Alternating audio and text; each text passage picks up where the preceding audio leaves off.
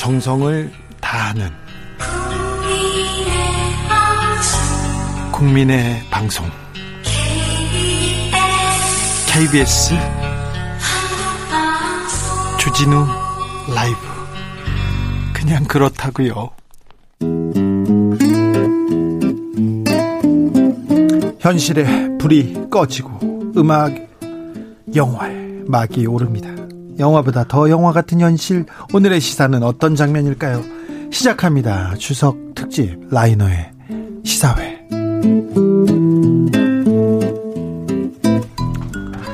추석에는 음악 들어야죠. 그리고 영화 봐야죠. 몰아봐야죠. 그렇죠? 네. 영화 전문 유튜버 라이너 어서 오세요. 네, 안녕하세요. 네. 추석 잘 보내고 계신지요? 네, 열심히 어? 쉬고 있습니다. 열심히 쉬고 있습니까? 네. 명, 명절 연휴인데 나와주셔서 감사합니다. 네. 자, 네. 추석 연휴에 어떤 영화 볼까요? 어떤 영화? 사실 추석 연휴에는 이제 청취자분들도 시간이 좀 있을 수 있기 때문에 이럴 때는 시리즈 영화를 보시는 게 유리하다고 생각을 합니다. 네. 긴 시간을 순삭할 수 있는 예를 들어서 뭐 반지의 제왕 같은 판타지 영화나 네.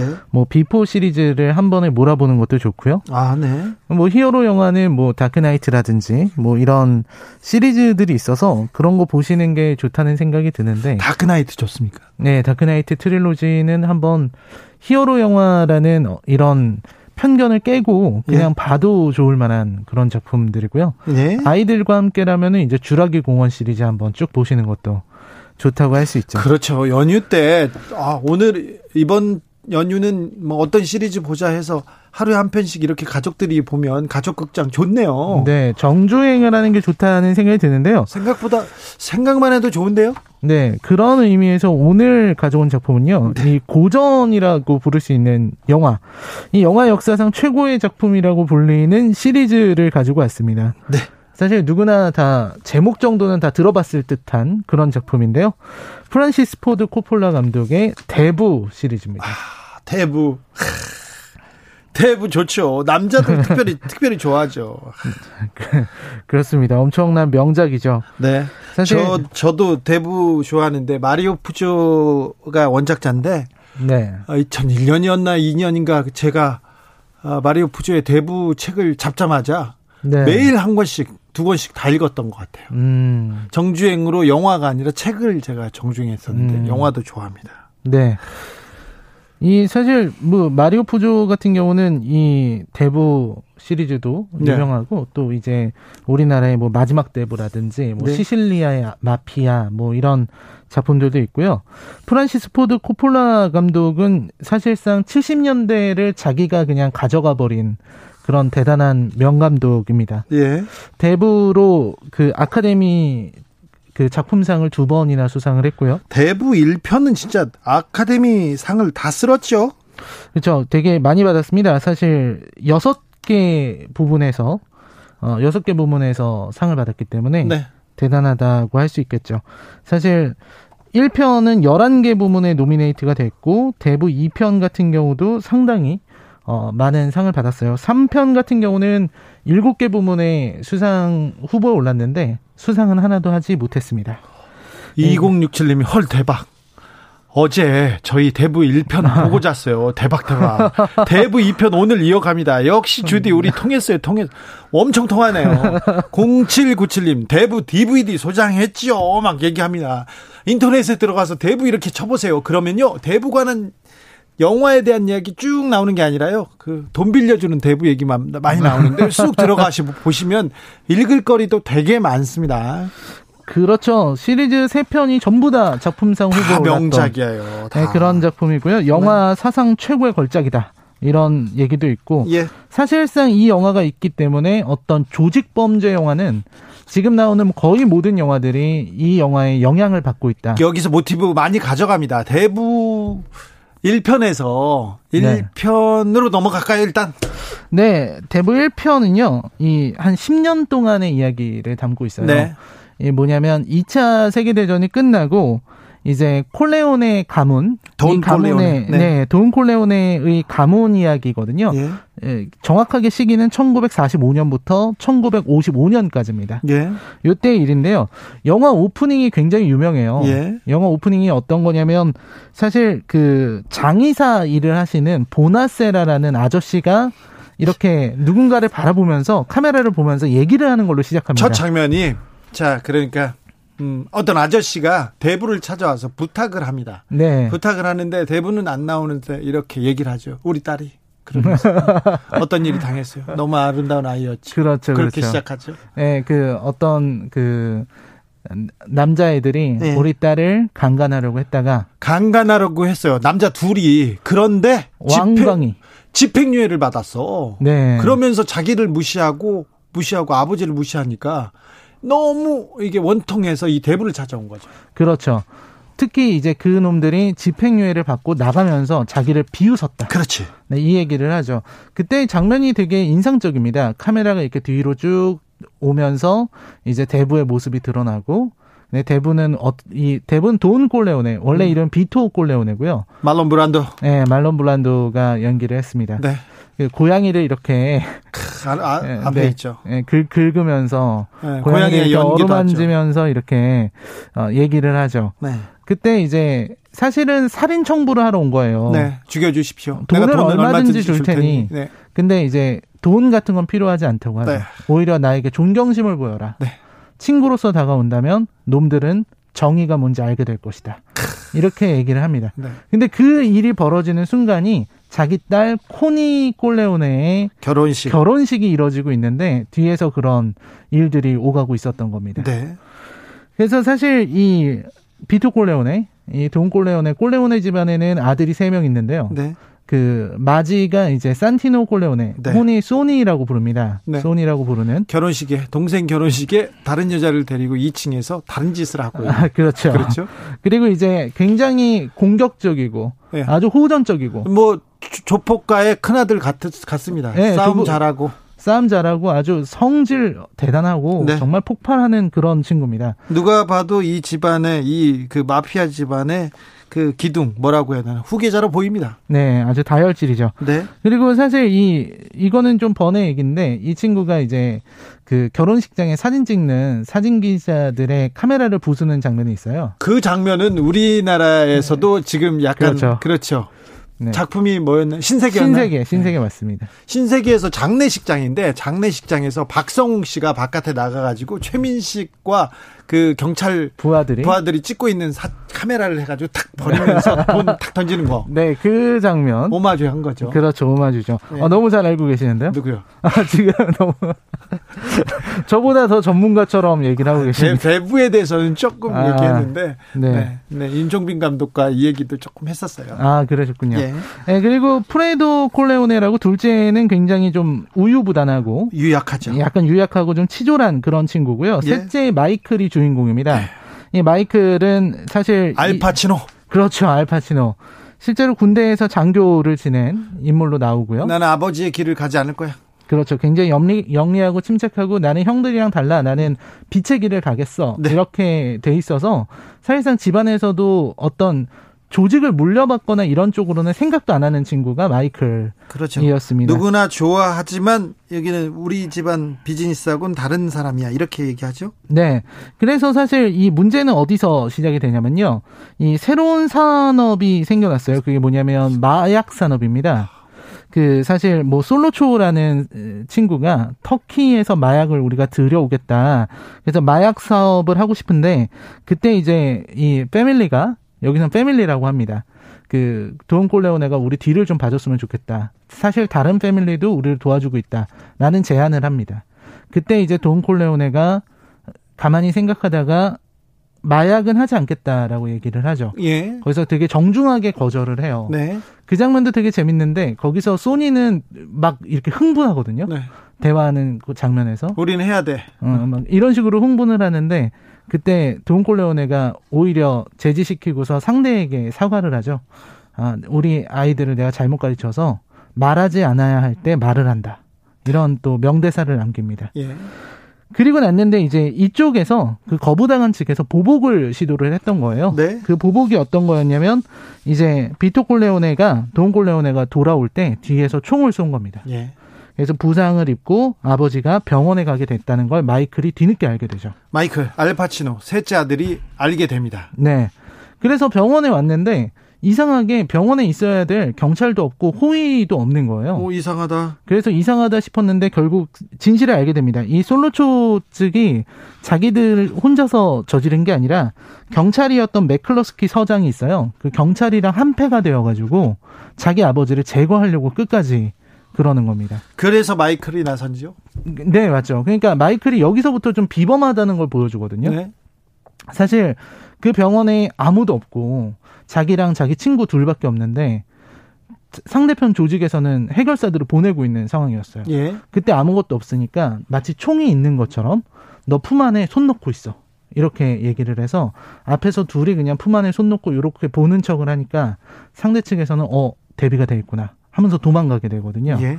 그런 어떤 비범한 모습을 보였던 마이클이 이 사건을 해결하기 위해서는 내가 직접 가서 이 솔로초와 그 경찰서장을 내가 없애버리겠다. 예. 네, 살해하겠다고 얘기를 합니다. 네. 그래서 실제로 이 주변의 도움으로 인해서 총을 미리 숨겨놓고 일부러 사람들이 많은 안전할 거라고 생각하는 레스토랑에서 만나기로 하고 거기에서 대화 중에 둘을 죽이고 도망가게 되죠. 마이클이 나설 수밖에 없었던 이유가 큰형인 소니 꼴레 오네가 살해당해서 그런 거죠? 네, 소니는 이제 이 이후에 살해가 당하는데요. 네. 실제로 마이클은 그 두 명을 죽이고서 도망가요. 예. 시칠리아로 도망가는데 시칠리아로 도망가서 이렇게 있을 때 그 사이에 소, 형 소니가 살해당합니다. 아, 그렇죠. 형 소니는 왜 살해당하냐면 이 여동생이죠. 아까 얘기했던 여동생 남편. 예, 여동생 남편이 자기 여동생을 때렸어요. 네. 그래서 폭력은 안 된다는 얘기를 지금 이어가고 있는 겁니다. 지금 네. 저희가 아까도 폭력 얘기했거든요. 네, 네. 그래서 어, 소니는 굉장히 폭력적인 남자이기 때문에 그 분을 참지 못하고 네. 내 여동생 건드린 놈들 가만두지 않겠어 하고 뛰어나가다가 갔는데 그게 함정이었어요. 네, 함정이었죠. 네. 그래서 거기서 어, 형이 죽고 아버지도 쓰러졌고 아버지도 가고 형이 죽으니까 이제 이 집안에는 마이클밖에 안 남게 된 거죠. 둘째 형은 우유부단하신 분이죠. 그렇죠. 예? 그래서 아버지 돈 꼴레오네가 일단 상황을 무마를 시키고 아들에게 모든 걸 물려주기로 합니다. 네. 어, 뉴욕에 있는 패밀리들을 다 평정하고 그 이제 마피아 두목의 자리를 자리를 마이클. 네. 네. 군인이었던 마이클이 차지하게 됩니다. 그래서 사실 마지막에 그돈 콜레오네가 죽기 전에 대부 원에서 나이를 먹어서 손녀딸 봐주다가 죽게 되는데요. 네. 죽기 전에 어, 중요한 얘기를 하죠. 내가 죽고 나서 처음으로 너에게 와서 같이 협상하자고 자리를 만들어주는 녀석이 배신자다. 라는 얘기를 합니다. 그러니까, 협상하자고 얘기하는, 협상하자고 하는 사람이 배신자다. 그렇죠. 그리고 중간중간에 굉장히 주옥 같은 말이 많아요. 처음 영화가 딱 시작됐을 때 얘기하다가, 아, 그러면 내가 거절할 수 없는 제안을 해야지. 이 네, 네, 얘기죠. 그렇죠. 그죠? 거절할 수 없는 제안을 하겠다. 예. 네, 그 표현도 되게 멋진데요. 여기서 네. 일단 그 협상을 하는 녀석이 이제 배신자다라는 얘기를 하고 돈 골레오네가 죽고 그다음에 마이클이 누가 배신자인지를 알아내게 되죠. 보아님, 아, 집안꼴 잘 돌아간다. 그렇습니다. 막 돌아갑니다. 깡패 집안이에요. 사실은 깡패야. 막 가서, 어? 일 시키려고 막 죽이고 그러는데 깡패 얘기인데요. 아무튼 그, 이런 그, 마피아 영화의 그 전설 같은 영화입니다. 이 편으로 가기 전에 잠시 대부의 메인 테마곡 들으면서 감상해 보겠습니다.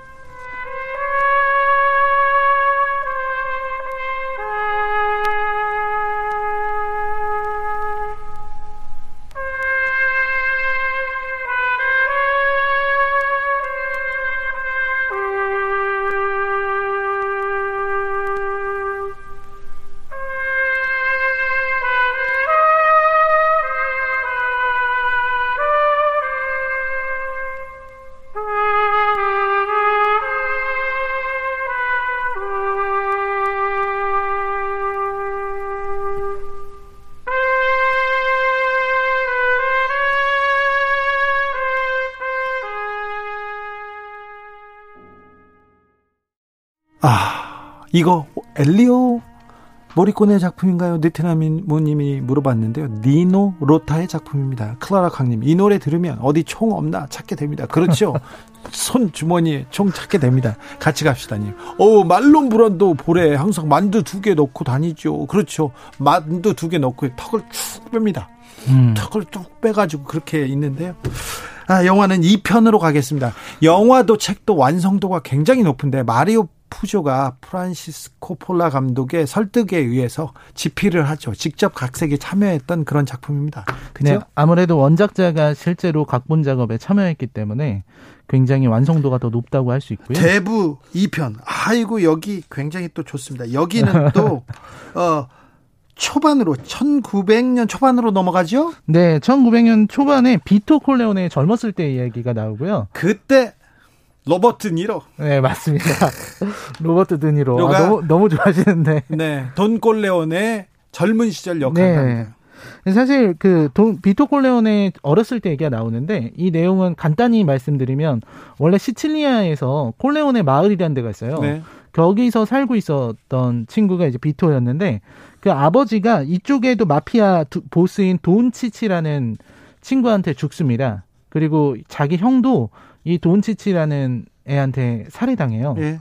그리고 어머니가 내 맞은 내 막내 아들 비토만큼은 살려달라 이렇게 얘기를 했는데 안 된다. 네 아들이 크면은 나에게 복수할 거다. 네. 이렇게 얘기해서 죽이려고 했는데 어머니가 자기가 대신 총을 맞고 비토를 살려서 도망가게 합니다. 네.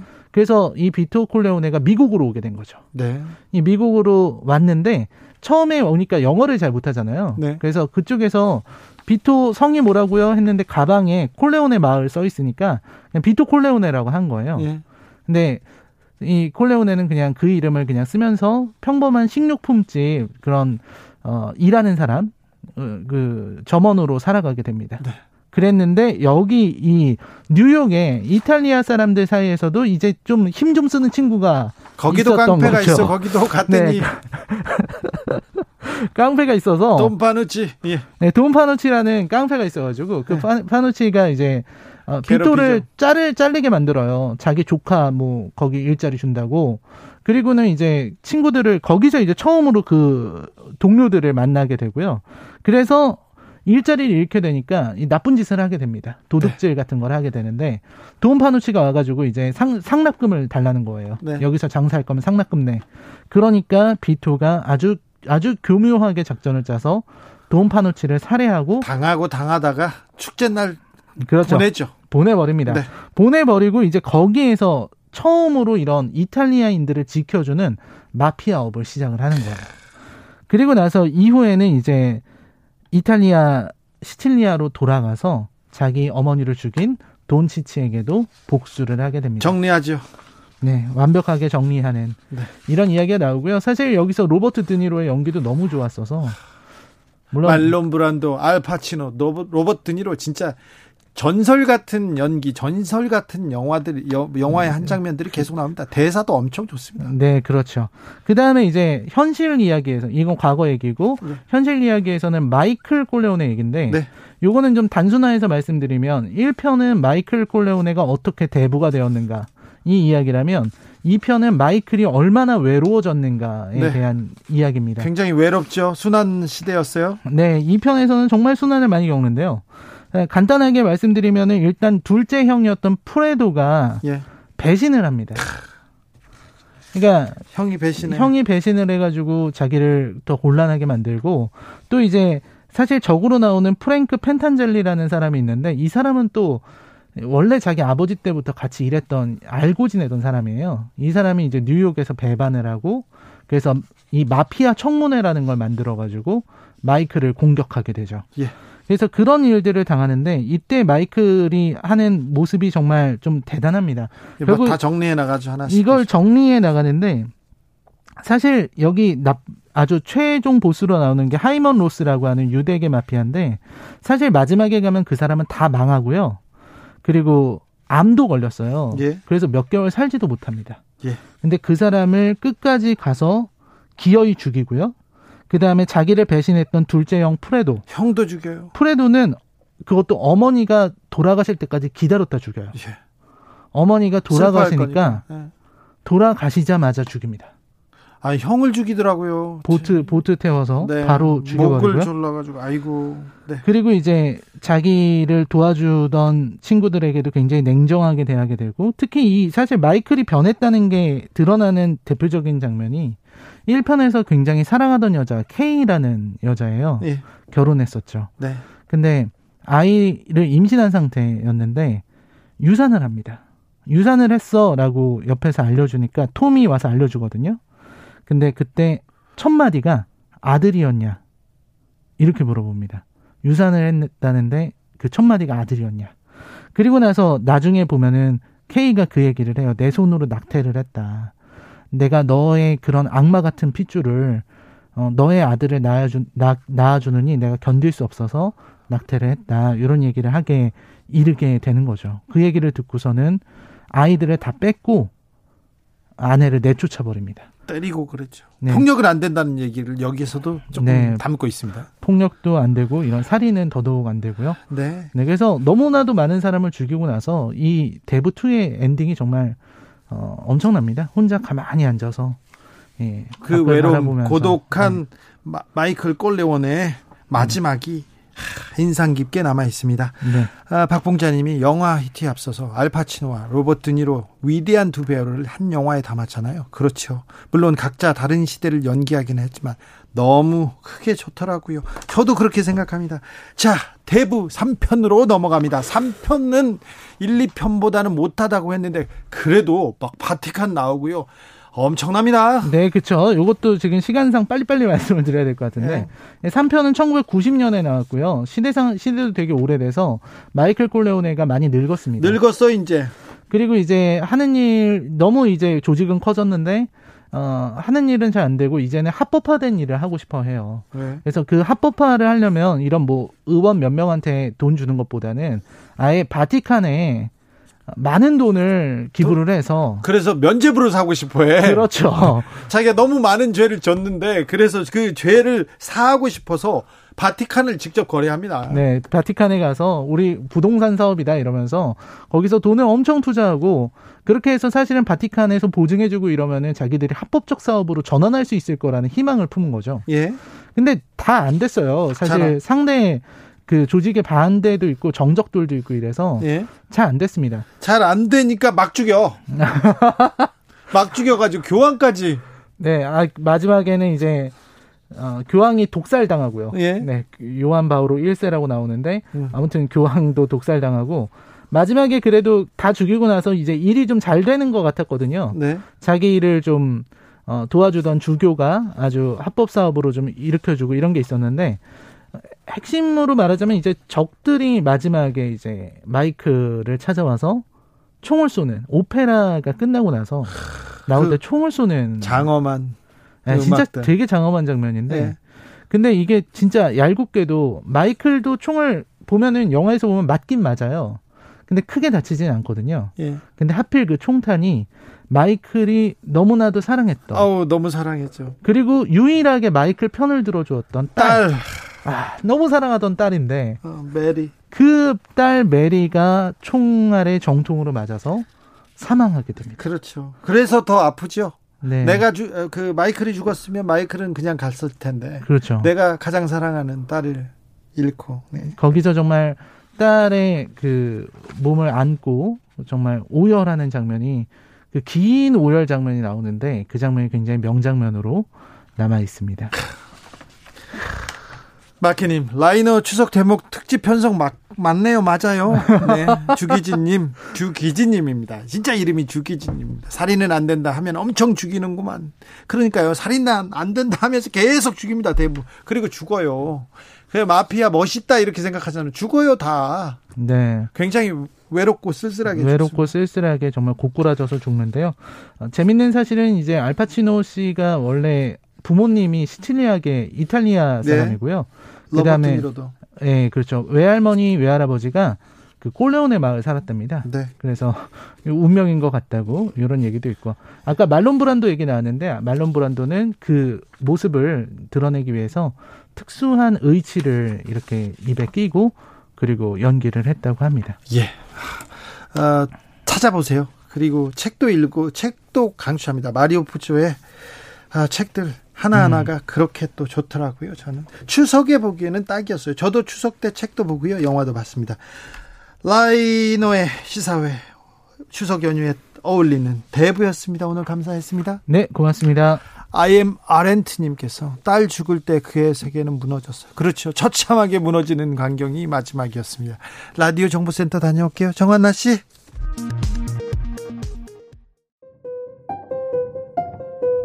정치 피로, 사건 사고로 인한 피로, 고달픈 일상에서 오는 피로. 오늘 시사하셨습니까? 경험해 보세요. 들은 날과 안 들은 날의 차이. 여러분의 피로를 날려줄 저녁 한 끼 시사. 추진우 라이브.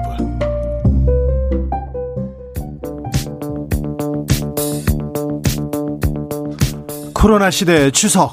밥상머리에는 과연 어떤 이야기들이 오고 갔을까요? 2020년 대한민국 추석밥상의 화두를 총정리해 보겠습니다. 추석밥상을 들었다 놨다 한 코로나형 밥상 싱크탱크 추석밥상연구소 영앤열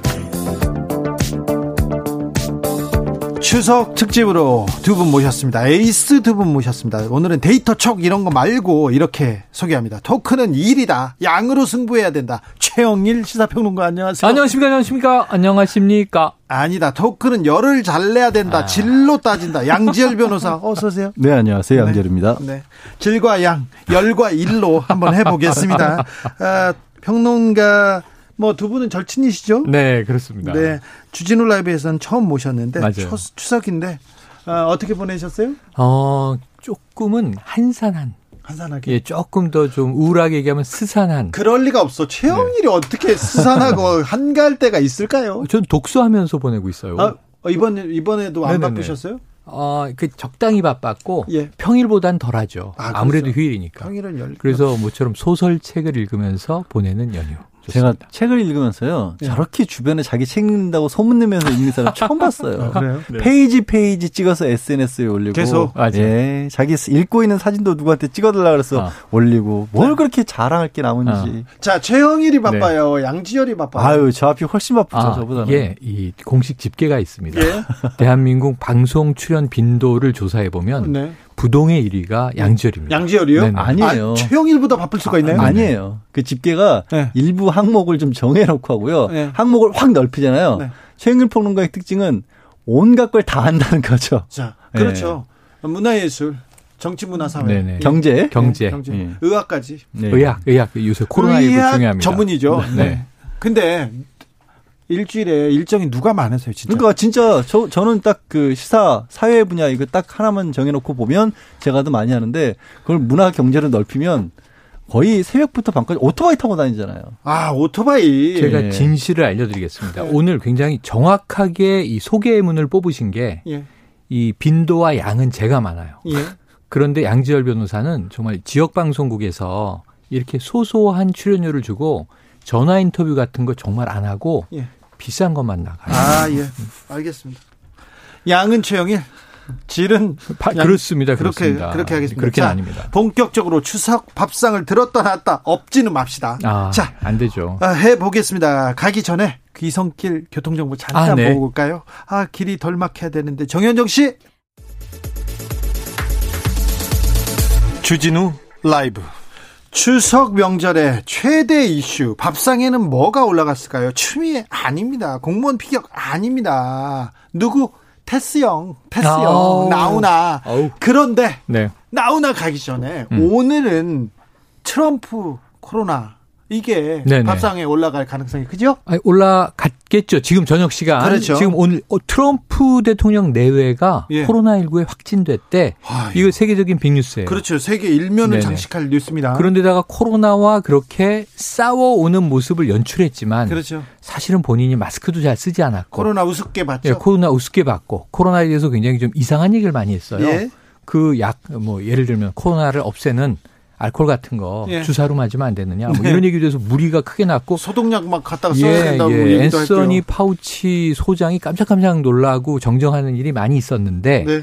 자 코로나 19에 확진된 것 이전에 사실 어제가 추석이었잖아요. 예. 어제 밥상에서 미국 얘기가 많이 나왔어요. 예. 트럼프가 재선 될까? 왜냐하면 그때 바이든 후보와 1차 TV, TV 토론이, 토론이 끝났는데 있었죠. 어제 여론이 트럼프에게 썩 좋지가 않았거든요. 예. 그리고 이제 말 끊기의 달인. 예. 그야말로 90번이 넘게 말을 끊었는데 그중에 70번 이상이 트럼프였다. 예. 그래서 지금 토론 룰이 바뀐다. 근데 지금 트럼프 대통령은 질 것을 예상하고 결과에 승복하지 않을 밑자락을 까는 분위기예요. 그러니까 이게 역사상 굉장히 보지 못했던 일들이 미국 대통령 대선에서 벌어지는데 오늘 코로나까지 확진이 돼서 엎친 데 덮친 격이 돼버렸죠. 인제 대, 선이 얼마 남지 않았는데 가장 달, 큰 변수입니다. 한달 11월 3일이기 때문에 네. 한달 좀 남, 더 남았네요. 네. 한 달 한 달가량 남았고 저는 트럼프 대통령 스타일로 봤었을 때는 이거 오히려 기회라고 생각할 가능성이 저는 있다고 봅니다. 그런 분도 있어요. 네. 그런 분들이 있어요. 그리고 사실 실수가 저거 실수를 못 하잖아. 네. 그리고 또 뭐가 있냐면 트럼프 대통령이 굉장히 트럼프 그 코로나 19 가볍게 여기는 말은 말들 많이 했고 행동도 많이 했고 그냥 확률적으로 놓고 봤을 때 중증이나 치명률이 높은 쪽으로 가는 것보다 확률은 그냥 가볍게 나는 쪽이 더 많지는 않습니다. 네. 그러면 그냥 확률적으로 봤을 땐 트럼프 대통령도 쉽게 나을 가능성이 더 높은 거죠. 사실은. 네. 그러니까 예. 이게 코로나19가 걸려서 아픈 분은 굉장히 힘들어 하시지만 이제 확률로 따지면 나을 확률이 높은데 그 여태까지 취했던 본인의 태도 있죠. 예. 자 이거 이겨낼 수 있다. 별거 아니다. 그렇죠. 오히려 저는 그런 식으로 밀고 나갈 가능성이 훨씬 크다. 본인이 지금껏 취했던 태도 이거 감기 독감이야. 네. 그러니까 이길 수 있어. 그럼 나봐라 이렇게. 네. 그리고 음. 공식적으로 조금 전에 이제 TV 토론 얘기를 했지만 음. 여론은 안 좋아졌지만 트럼프가 이겼다라고 분석하는 사람들도 있어요. 여론이 언제 좋은 적이 없었잖아요. 좋은 적도 음. 어차피 없었고 네. 바이든이 잘 나게 나가는 걸 막은 것만으로도 승리다. 그럼 저, 저는 이번 TV 네. 토론은 트럼프의 기획대로 이렇게 흘러가지 않았나 그런 생각이 애초에 음. 그런 생각을 작정을 하고 나온 거였어요. 그렇죠. 어. 지금 그래서 뭐 이 일단은 그렇죠. 전통적인 미국 대통령의 뭐 품이나 품격 이게 아니고 트럼프 대통령 캐릭터가 이미 명확히 있기 때문에 아까 말씀하신 대로 시나리오는 그려져 있, 있는 것 같아요. 뭐냐면 코로나19에 확진됐어요. 그것도 내외가 함께 확진이 돼서 트럼프에 걸렸다고 알리는 트윗이 이 여기에 멜라니아 여사의 트위터 계정을 같이 이 붙여서 예. 인용을 하면서 이야기를 했고 그다음에 이 어디서 감염됐냐가 나와 있잖아요. 네. 지금 호프 힉스 보좌관인데 네. 호프 힉스 보좌관은 30대 초반인데 이방카와 함께 사업을 했던 파트너예요. 네. 지금 모, 델 출신이고 네. 네 네. 핵심 참모죠. 네. 백악관에 있다가 떠났다가 다시 돌아왔는데 이게 다 그냥 이 그 집안끼리 걸렸고 그리고 나서 이걸 극복할 거라고 지금 예고를 했고 제가 보기엔 대선 전에 한 2주에서 3주 내에 화려하게 그렇죠. 나는 앓았지만 건재하고 그리고 이걸 극복했는데 독감보단 조금 세지만 그래도 우린 이길 수 있어. 그러면서 그 다음에 준비가 지금 돼 있는 거예요. 11월 3일 대선 전 예, 제가 보기엔 카운트다운 한 10월 30일부터 11월 2일 사이에 백신 개발 발표가 나올 가능성이 높습니다. 네. 지금 그 스케줄을 가지고 박차를 가해 왔기 때문에 그럼 나는 걸렸지만 나았고 이제 백신도 공급이 된다. 그럼 코로나는 끝. 그럼 그 다음에 플러스 알파가 무엇일까? 여기서 저는 북한 이슈 아닐까 하는 생각도 한번 보태봅니다. 그건 이제 기대인 네. 거고요. 사실 음. 트럼프 대통령 밑밥을 너무 많이 깔고 있어요. 음. 코로나도 깔고 있고요. 공교롭게도 뉴욕 쪽에서 그 부재자 투표 주소와 전혀 틀려서 나온 투표. 것들이 우편 투표하는 게 10만 장이나 나왔어요. 참 음. 코로나19 때부터 보면 우리가 알고 있었던 미국이 과연 미국이 맞나 싶은 일들이 참 많이 벌어지는데 음.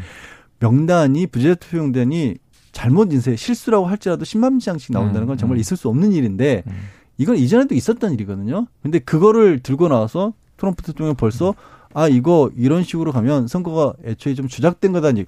이게 조작된 거란 얘기를 한다는 것 자체가 되게 웃기는 게 음. 현직 대통령이 그 본인이 본인의 행정부를 뿌려가면서 그러면 사, 그러니까 야권에서는 그런 얘기를 하는 경우는 봤어도 그런데 대통령이 선거 믿을 수 없다 이거 조작 가능성이 있다고 얘기하지 않습니까? 음. 그런데 이게 나중에 그러면 트럼프가 안 되면 음. 이걸 가지고 아웅다웅 싸우다가 시간을 날려 뭐 우리 민생을 안 챙겨 그러니까 어차피 어쩔 수 없이 제주자 이런 작전이 아, 가능성이 있어요. 그 작전이 아, 아 네. 충분히 먹힌다니까요. 그러니까 이게, 이게 말이 돼요? 떼쓰기인데 말은 안 되죠. 이 그 세상에 그러고 말이 안 되는 게 이게 미국이라는 건 더더욱 말이 네. 안 되지.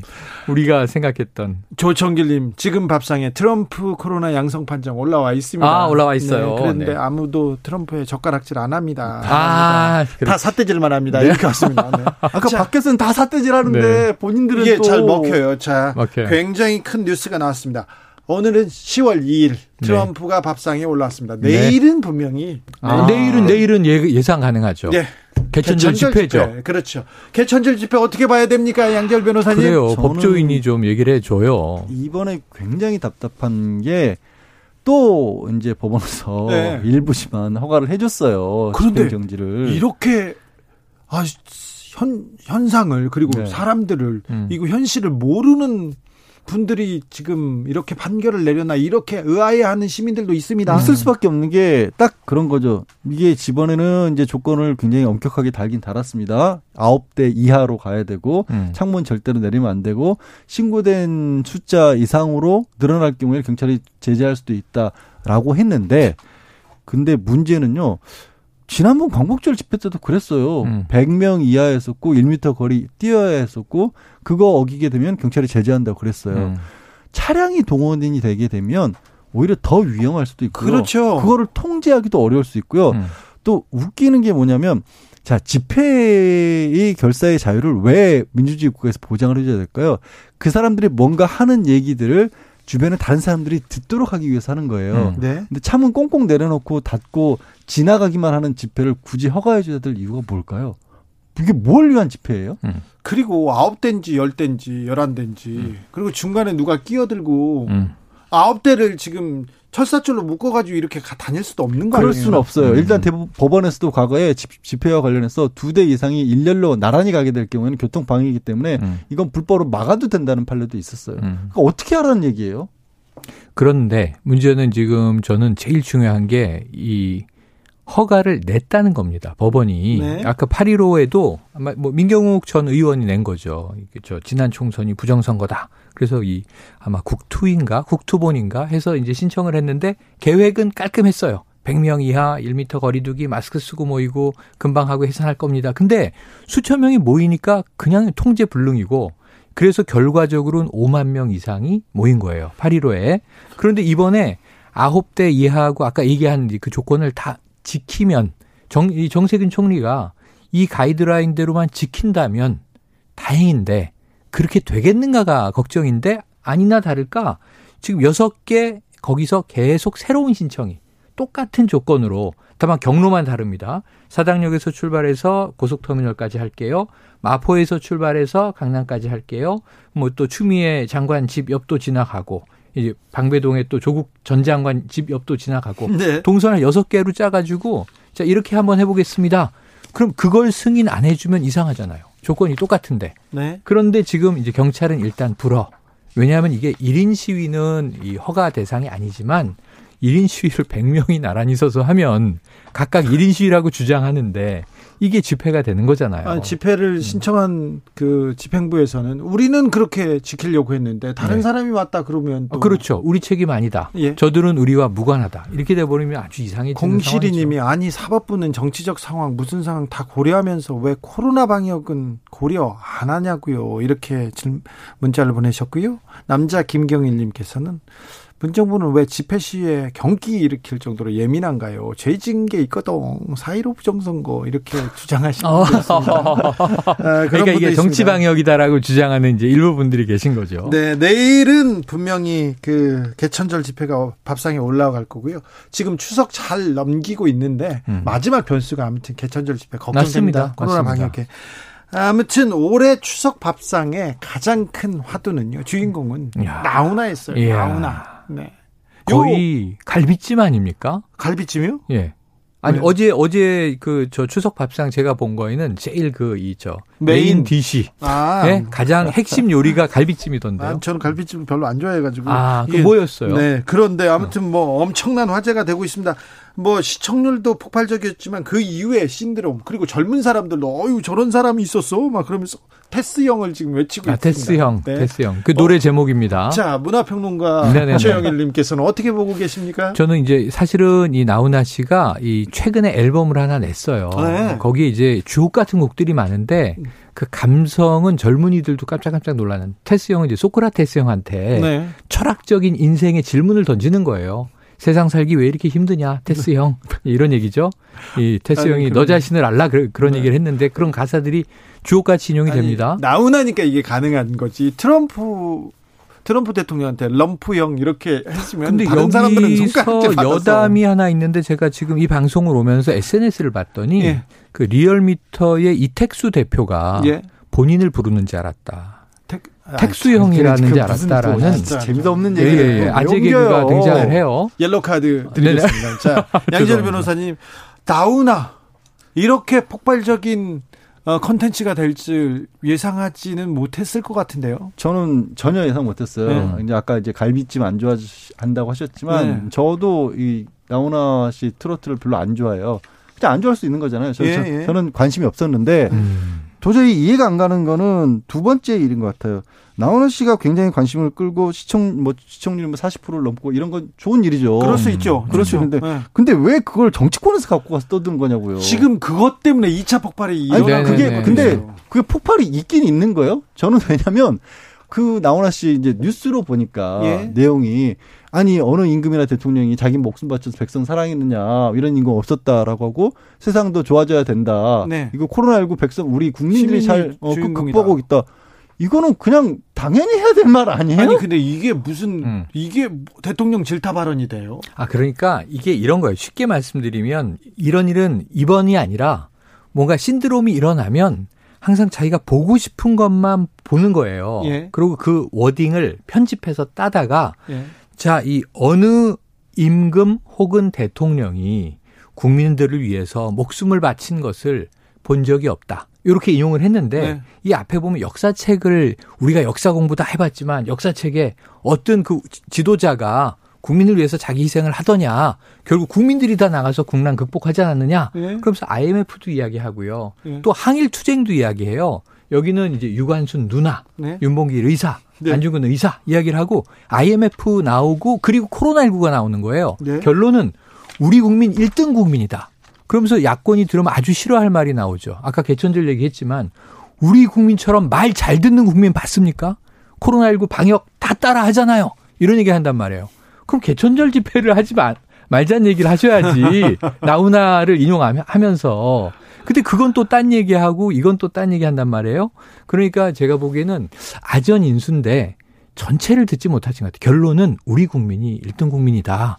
이렇게 국민들 많이 요새 지치셨죠. 힘냅시다라는 격려를 왜 이걸 정부 비판으로 네, 그러니까 해석을 하는지 저는 아까 말씀드렸다시피 이 콘서트에 특별히 관심은 없었던 사람인데 좋아하신 분이 그렇게 많았다고 하면 아, 그 좋아했던 감동을 그냥 고스란히 순수하게 예술적인 감동으로 받게끔 좀 내버려 두세요. 음. 왜 그걸 끌어다가 정치권에서 이걸 갖다 붙여가지고 내그 그 감동 받으신 분들을 다 어 이게 정치적인 얘기였어라고 착각하게 만드냐고요. 근데 그게 정치가들의 요즘 특성인데 저는 이게 연휴 지나가면요 바로 이제 국정감사 바람이 붑니다. 예. 그럼 국정감사 때마다 해마다 실소를 금치 못하게 되는 게 정책을 가지고 뭔가 정말 이 정부 감시의 맥을 탁탁 짚어주면 좋은데 그게 아니라 제 기억에 뭐 벵갈 고양이, 네. 퓨마 사살, 동물원을 탈출한 퓨마 사살을 성토하려고 퓨마를 데리고 오면 퓨마가 힘들 것 같아서 벵갈 고양이를 대신 데리고 왔다. 그 동물 학대 논란이 네. 일었잖아요. 네. 이상한 옷 입고 오시는 분들도 있었어요. 그 전에 뭐 괴물지도 등장했고 구렁이도 등장했어요. 네. 그리고 보좌관에게 얼굴 성형 이제 기구 다 붙여가지고 이런 게 지금 허가받고 팔리는 겁니까 한 분도 있는데 이번에 핵심 증인이 누군지 다 아시죠? 네. 펭수잖아요. 네. 그 펭수 데려다 놓고 지금 이 펭수는 진짜 펭귄일까요? 안에 연기자가 쓴 탈일까요를 이제 논하기 시작하면 코미디 되는 거 아닙니까? 아, 그러고 보니까요. 아까 최영일 평론가가 옐로우 카드 받은 거 있잖아요. 네. 이택수 대표 얘기. 음. 사실 정치권이 딱 그 비슷한 행동을 하고 있는 거예요. 그렇죠. 택도 네. 없는 테스형 불렀는데 왜 이택수가 나오는 그런 거를 정치권에서 하고 있지 않나 싶어요. 그걸 알려드리기 위해서 제가 인용을 한 겁니다. 아, 알았어요. 갖다 알았어요. 이런 식으로 갖다 붙인단 말이에요. 뜻이 지금 있죠. 네, 갖다 네. 숟가락 얹기. 아, 숟가락 네. 이상하게 얹어요. 어, 주호영 원내대표 나오나 발언 우리 국민 마음 속 시원하게 만들었다고 얘기했고 뭐 나오나의 소신 발언이 뭐 뭐라고 음. 했다고 해서 조선일보를 비롯한 많은 얘기가 나왔습니다. 지금 또 나우나와 유시민 작가를 아우, 이렇게 또 비교해서 쓰기 기사가 나왔어요. 계속해서 정치권하고 언론에서는 나우나 이거 이거 사실은 나우나 마케팅이거든요. 네. 지금 나우나 뭐지 이렇게 찾아보게 되니까 음. 거기에 팔리려고 자꾸 그냥 별 의미가 없어도 막 계속 만들고 있어요. 그러니까 이게 이 기사 기사가 요즘에 이제 상업 미디어들이 되다 보니까 예. 트래픽을 올리는데 가장 심혈을 기울이는데 우리가 낚시질이라고 하잖아요. 그러니까 나훈아 키워드가 들어가 있는 기사들을 먼저 클릭하거나 검색하면 먼저 뜨거나 하니까 아까 말씀하신 대로 이건 키워드 마케팅의 일환인데 모든 기사에 지금 나훈아를 이제 갖다 붙이기 시작하는 겁니다. 예. 그 실검 위에 계속 이제 올라와 있고 심지어는 나훈아 씨가 그 얘기를 했잖아요. 위정자. 국민이 힘이 있으면 위정자는 없습니다. 그러니까 사실 이건 너무 단순한 진리예요. 국민들이 집단 지성으로 나라를 이끌어가는데 참여하면 그게 민주주의인데 그럼 과거처럼 카리스마적인 독재자나 통치자는 큰 필요가 없고 정부만 잘 관리하면 되는 거예요. 선출로 뽑힌 지도자는 임기 동안. 근데 그 이야기로 전 이해를 했는데 위정자라는 말이 또 이렇게 이 검색어에 순위가 쭉 올라갔거든요. 네. 뭐 사실은 특별한 이야기는 아닌 거죠. 전혀 아니죠. 음. 네. 심지어 소크라테 예. 네. 아니 소크라테스 얘기를 가지고 저도 오다 보면서 나오나 씨는 테스 형을 불렀고 또 유시민 노무현 재단 이사장도 소크라테스를 인용했는데 나오나 씨의 뭐 목소리가 더 크게 먹혔다. 유시민 이사장이 한 얘기는 뭐냐면요. 본인이 이제 개몽군주란 말 가지고 정치권에서 음. 또 약간 또 말을 했지 않습니까? 음. 거기에 대해서 맞받아 친다는 게 소크라테스를 재판에 넘겼던 사람들처럼 왜 나를 괴롭히냐라는 그런 취지였어요. 그래서 음. 야, 아무리 유시민 이사장이지만 본인이 소크라테스에 비교한 비교한 건 아니에요. 그러니까 왜 하필 소크라테스를 들어서 저런 말씀을 하실까 하고 이 뭐 정치권에서 야권에서 혹시라도 야 본인이 그럼 소크라테스처럼 뭘 훌륭한 인물이야 이런 얘기를 나올 줄 알았더니 음. 그건 너무 어려운 얘기였나 봐요. 그러니까 그렇지. 그러니까 그냥 나오나도 저 테스 소크라테스를 인용했고 유심도 소크라테스를 인용했는데 나오나 목소리가 더 컸다. 그러니까 아니 그건 아무 상관없는 걸 더 쉽게 다가갔다. 유시민 이사장의 말은 복잡하고 어렵고 아이고. 다가오지 않더라 이런 얘기인데 식자우한 얘기를 이제 유시민 이사장이 했죠. 유시민 이사장의 얘기는 이거였어요. 지금 내가 쓴 계몽군주라는 말을 북한 통치자를 칭송하는 것으로 받아들인 사람들은 2500년 전 아테네에서 소크라테스가 독살된 그, 그 주장을 했던 고발했던 시민들과 다르지 않은 사람들이다. 네, 이렇게 비판을 한 거죠. 재판에 붙인 사람들이 그렇지. 억울하게 소크라테스를 밀어붙인 것처럼 음, 음, 음. 자기를 모함한 거다 이런 음. 취지였던 거예요. 그래서 맞아요. 저, 저는 걱정했는 걸 다른 방향으로 걱정했는데 저도 너무 생각이 깊었던 것 같아요. 음. 그렇게 그렇게 복잡하게 안, 안 갖다 기자들이 그렇게 생각 안 해요. 좀 음. 기자들이 빨리 쓰는 거에 대해서 어. 기사 빨리 쓰는 거에 대해서 관심 있지. 빠르고 쉽게 기사를 정확하게 선정적으로 쓰는 거에 대해서는 조금 어, 얘기하는 것 같아요. 참. 아, 내년 재보선 앞두고 네. 김무성을 부산시장으로 갑자기 김무성 들 등판론이 네. 으로 정계 들썩인다 이런 기사가 나왔는데 정계를 들썩이고 싶은 어떤 좀 마음을 좀 담은 것 같아요. 어떤 쪽에서 그런, 갑자기 나왔어요. 그런 가능성이 있습니다. 뭐 원래 추석 밥상에는 선거 얘기 나오지 않습니까? 아니, 대선 얘기도 차기 대선 얘기도 많이 나왔겠죠. 나오더라고요. 그런데 음. 이, 이 차기 대선, 차기 서울시장, 부산시장 선거에 대한 추석 민심은 음. 어떻습니까? 지금 이제 문제는 야권 야권에 대한 성토라기보다는 보수 이 지지층들은 야권 걱정이 지금 크고 예. 그리고 이제 뭐 반대 측은 야권 성토가 큰데 문제는 지금 비판을 강하게 하고 있잖아요. 예. 아까 개천절도 이거 헌법 기본권을 유린하는 거 아니냐. 방역이라는 이 핑계를 가지고 이 정치 방역하는 거 아니냐. 시민 통제하는 거 아니냐. 또는 지금 이제 오늘 얘기에선 빠졌습니다만 실종 공무원의 피격 사건에 대해서 그 생명에 대해서 북한에 할 말 못하는 거 아니냐 쭉 이야기들이 많이 쌓여 있는데 문제는 당장 그럼 내년 이 서울 부산 재보선 혹은 차기 대선 지금 야권의 인물이 누구야? 그럼 예를 들면 이 정부가 잘못하고 있다고 생각된다면 국민의 표심과 선택을 끌어와서 자신들이 이겨서 책임 정치를 하는 게 우리나라 정당 정치잖아요. 인물이 없다는 게 문제예요. 그러다 보니까 부산은 지금 무대 지금 김무성 전 의원이 또 호출이 되는 거고. 호출이 되는 네. 게 아니라 어떤 데에서 좀, 좀 불을 지피는 것 같아요. 그런 것들을 자가 발전이라고도 예전엔 완전 했는데. 자가 발전처럼 보이는 게 음. 딱히 근거가 없어 보여요. 음. 그리고 이제 쏙 문심에서 밥상에서 정치 얘기를 하려고 치면 지금 그나마 제일 많이 하는 건 이재명, 이낙연 두 사람 얘기를 하는 겁니다. 음. 그렇죠. 그러니까 아예 어, 지금쯤부터는 슬슬 좀 온기를 짚혀가지고 내년 이제 재보선 끝나고 경선 뭐 4월, 6월쯤 시작해서 6개월 남겨 경선 시작할 때쯤 뭔가 그때 이슈를 만들어야 되는데 음. 불씨가 안 보이는 거예요. 그렇죠. 아예. 그러니까 음. 이 저쪽에 하다못해 이렇게 좀 타오르기 시작하는 것을 잠재울 만한 당장에 뭐라도 끌어내야겠다. 음. 그럼 재보선이 먼저인데 이미 대선 얘기가 나오기 시작하는데 음. 대선에서는 뭘 가지고 나올 게 없으니까 음. 저는 그 이상도 이하도 아니라고 봐요. 아니, 지금 왜냐면 여권, 아무것도 없어요. 여권을 빼고 야권 대선 주자로 이 저 여론조사에 올라오는 이름을 순위별로 제가 한 세 개 말씀드리면 숫자는 말씀 안 드릴게요. 윤석열 검찰총장. 빼달라고 해서 빠진 여론조사도 있는데 안 뺀 여론조사도 있어요. 그 다음에 홍준표인데 무소속 의원. 안철수 국민의 힘이 아니라 국민의 당 대표. 지금 요 순위들이거든요. 국민의 힘은 없어요? 그럼 국민의 힘에 대권 주자 하나 있는데 김종인 이 비대위원장도 들어 있는데 한 자리 숫자에서도 너무 낮은 숫자예요. 이거 치고 올라갈 가능성이 안 보여요. 원희룡 지사도 있잖아요. 원희룡 지사도 낮아요. 음. 지금. 네. 그러니까 지금 이 야권 후보가 여권 후보에게 상대적으로 엄청나게 밀리면서 그 순위로 보면 국민의힘 현 소속 주자들은 아예 3위권 안에 야권 3위권 안에도 존재하지 않는다. 네. 걱정이 좀 되죠. 정치연구소 영앤열 오늘 추석 특집으로 꾸몄습니다. 오늘 감사합니다. 네, 고맙습니다. 네.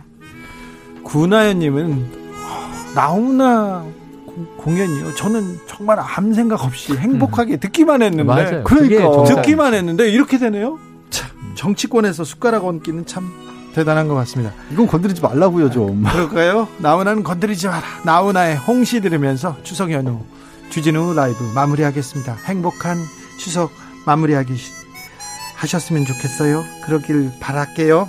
저는 내일 오후 5시 5분에 주진우 라이브 스페셜로 돌아오겠습니다. 지금까지 주진우였습니다.